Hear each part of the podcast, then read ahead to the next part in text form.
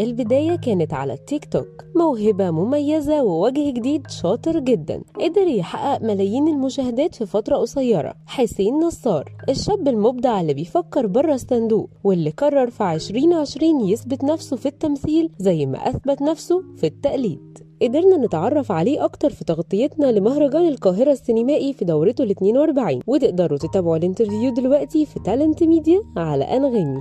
في البداية سألنا حسين نصار عن رأيه في رجوع السينما والأفلام مرة تانية رغم الظروف الاستثنائية اللي بيمر بيها العالم كله بسبب فيروس كورونا. آه، ده يعتمد طبعا للأساتذة المنتجين هم اللي هم اللي يحددوا ده. أنا ما أقدرش أحدد ده طبعا بس أنا أتمنى إن إن السينما ترجع يعني طبعا كمشاهد وكممثل إن أنا أقدر أشارك في يوم من الأيام في, في, في أفلام أو حاجة وأتمنى إن ده يرجع طبعا. ولما سألناه عن رأيه في فعاليات مهرجان القاهرة السينمائي السنة دي قال لنا بصراحة أنا ما حضرتش المهرجان السنة اللي فاتت فما أقدرش إن أنا أقيم ده. يعني أنا أنا أنا ما أقدرش أقيم آه، المهرجان.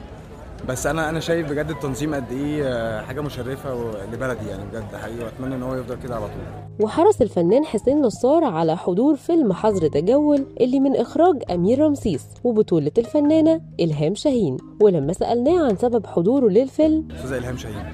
فقط؟ طبعا. إن أنا أحضر ال- الفيلم بتاع أستاذ الهام شاهين دي حاجة كانت مهمة جدا بالنسبة لي إن أنا أحضره.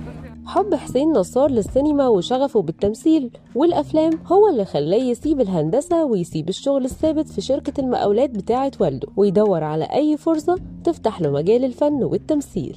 وبسبب الكورونا لأن كل ورش التمثيل قفلت مرة واحدة وعشان كده فكر في طريقة تانية يوصل بيها للجمهور وللمنتجين ولجأ لل social media. وكان السبب الأساسي لشهرة حسين نصار في البداية هو تقليده للفنانين والفنانات على التيك توك وخاصة الشيخ مبروك. فبطريقته المختلفة وبأسلوبه الذكي قدر يكسب ملايين المشاهدات في وقت قصير جدا. وبسبب فيديوهاته على التيك توك بدأ الإعلام يهتم بيه وأشاد الكاتب والمنتج مدحت العدل بموهبته الفريدة ووعده بتقديمه في أعمال تمثيلية في الوقت القريب. الشخص الموهوب لازم موهبته تشوف النور في الآخر وده اللي حصل مع حسين نصار. فسنة 2020 كانت سنة مميزة وفيها قفزة كبيرة في مشواره الفني والمهندس الفنان قدر يثبت موهبته للكل. هيشارك الفنان حسين نصار في رمضان 2021 في مسلسل الاختيار مع الفنان كريم عبد العزيز والفنان أحمد مكي. وعبر عن فرحته الكبيرة بالتجربة دي لأن الجزء الأول من العمل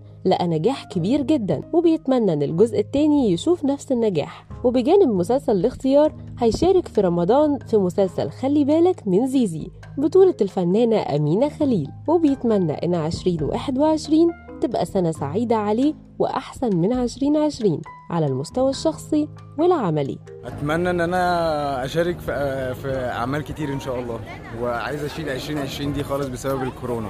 ولسه تغطيتنا لفعاليات مهرجان القاهرة السينمائي في دورته ال 42 مستمرة. وكل حلقة معانا interview مع نجم جديد. تابعونا في Talent Media على منصة أنغامي